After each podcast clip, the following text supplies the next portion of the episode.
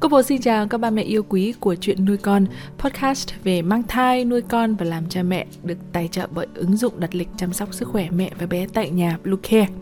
Trong số thứ hai của chuyên mục chăm sóc trẻ sơ sinh, chúng ta sẽ cùng nhau nói về chủ đề ba mẹ có nên thực hiện vỗ dung long đờm cho con tại nhà hay không. Chúng mình sẽ trở lại ngay sau đây. Các mẹ hãy tải ngay app Bluecare để đặt lịch tắm bé, điều dưỡng vú em chăm sóc trẻ sơ sinh, xét nghiệm, chiếu đèn điều trị vàng da cho bé tại nhà, nhắc và đặt lịch tiêm chủng. Ngoài ra, Bluecare còn cung cấp các dịch vụ chăm sóc mẹ tại nhà như massage mẹ bầu, kích sữa, thông tắc tia sữa, chăm sóc phục hồi mẹ sau sinh và rất nhiều dịch vụ y tế tại nhà khác. Truy cập website bluecare.vn hoặc hotline 24 trên 7 0985 76 8181 để được tư vấn cụ thể các mẹ nhé.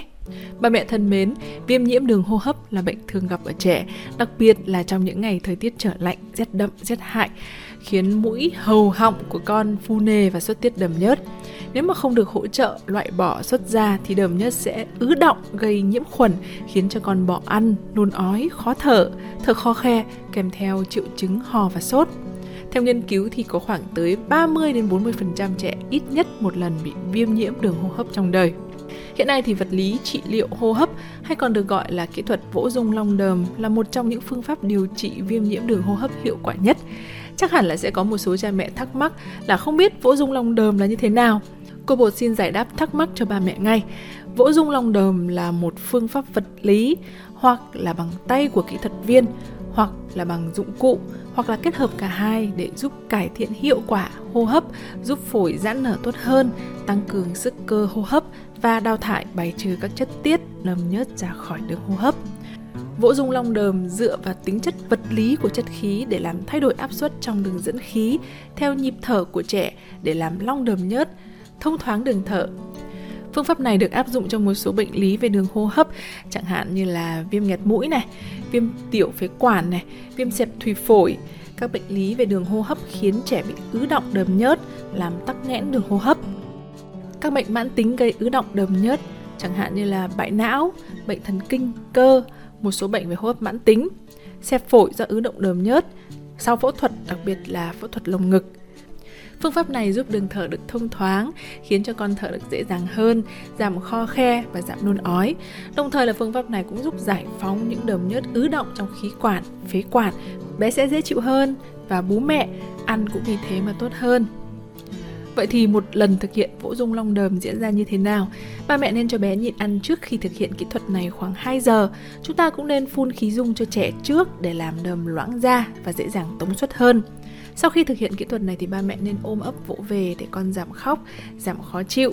Ba mẹ có thể cho bé uống nước ấm và phải nhớ rằng là 10 phút sau khi thực hiện mới được cho bé ăn nhé. Và tất nhiên rồi, tùy thuộc vào tình trạng bệnh của con và bác sĩ sẽ chỉ định số lần thực hiện điều trị cho bé. Thông thường thì thời gian thực hiện vỗ dung lông đờm cho bé là khoảng từ 10 đến 15 phút, gồm có 4 bước mỗi lần như sau. Thứ nhất là thông mũi họng này, thứ hai là hị mũi, thứ ba là sẽ chặn gốc lưỡi và thứ tư là kỹ thuật tăng luồng khí thở ra AFE.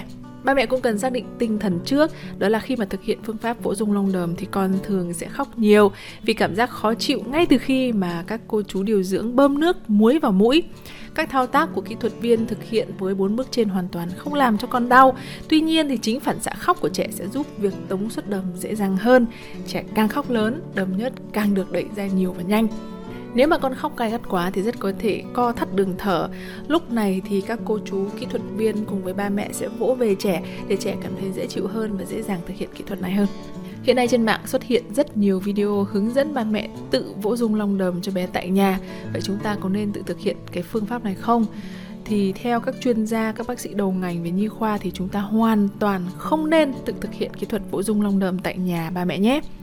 Phương pháp này chỉ nên thực hiện dưới sự chỉ định của bác sĩ và do các kỹ thuật viên được đào tạo chuyên môn sâu. Tại sao lại như vậy? Vì nguy cơ hít sặc và tai biến rất cao. Ngay cả những người được đào tạo về điều dưỡng thì không phải kỹ thuật viên nào cũng thực hiện được phương pháp này đâu ba mẹ nhé. Tất cả các kỹ thuật viên nên là những người được đào tạo chuyên sâu, có chuyên môn và kỹ năng cấp cứu khi cần thiết. Đây cũng là hồi chuông cảnh báo cho nhiều bậc cha mẹ đang tự ý áp dụng các video trên mạng mà chưa được qua kiểm chứng. Bà mẹ hãy nhớ là thời gian sống của não con người nếu thiếu oxy chỉ là 4 phút, tính mạng con nằm trong tay cha mẹ. Trong tình hình dịch bệnh vẫn còn diễn biến rất là phức tạp, thêm nữa là các em bé sơ sinh sức đề kháng còn yếu thì việc hạn chế tiếp xúc là hết sức cần thiết. Nếu em bé nhà bạn được bác sĩ chỉ định phải thực hiện liệu pháp vỗ dung long đờm thì ba mẹ có thể tải ngay ứng dụng Bluecare và đặt lịch dịch vụ trị liệu cho bé tại nhà. Đội ngũ chuyên viên điều dưỡng của Bluecare sẽ đến tận nhà để thực hiện cho bé nhà mình nhé. Sau đây thì cô bột xin giới thiệu với ba mẹ một số việc chúng ta có thể làm tại nhà để giúp bé mau khỏi bệnh. Thứ nhất là có thể nhỏ nước muối sinh lý cho trẻ từ 4 đến 5 lần mỗi ngày, đặc biệt là trước khi cho trẻ ăn hoặc ngủ để con ngủ ngon hơn và ăn dễ hơn. Trước khi mà nhỏ mũi cho con thì cha mẹ nên rửa tay sạch sẽ nhé. Chúng ta cũng chỉ nên dùng khăn giấy sạch sử dụng một lần để hỉ lau mũi cho trẻ, tránh dùng khăn sữa nhiều lần vì có nguy cơ lây nhiễm nặng hơn. Ba mẹ cũng cần cho con uống nhiều nước để đờm được loãng ra. Chúng ta chia nhỏ các bữa ăn để con dễ tiêu và không biếng ăn.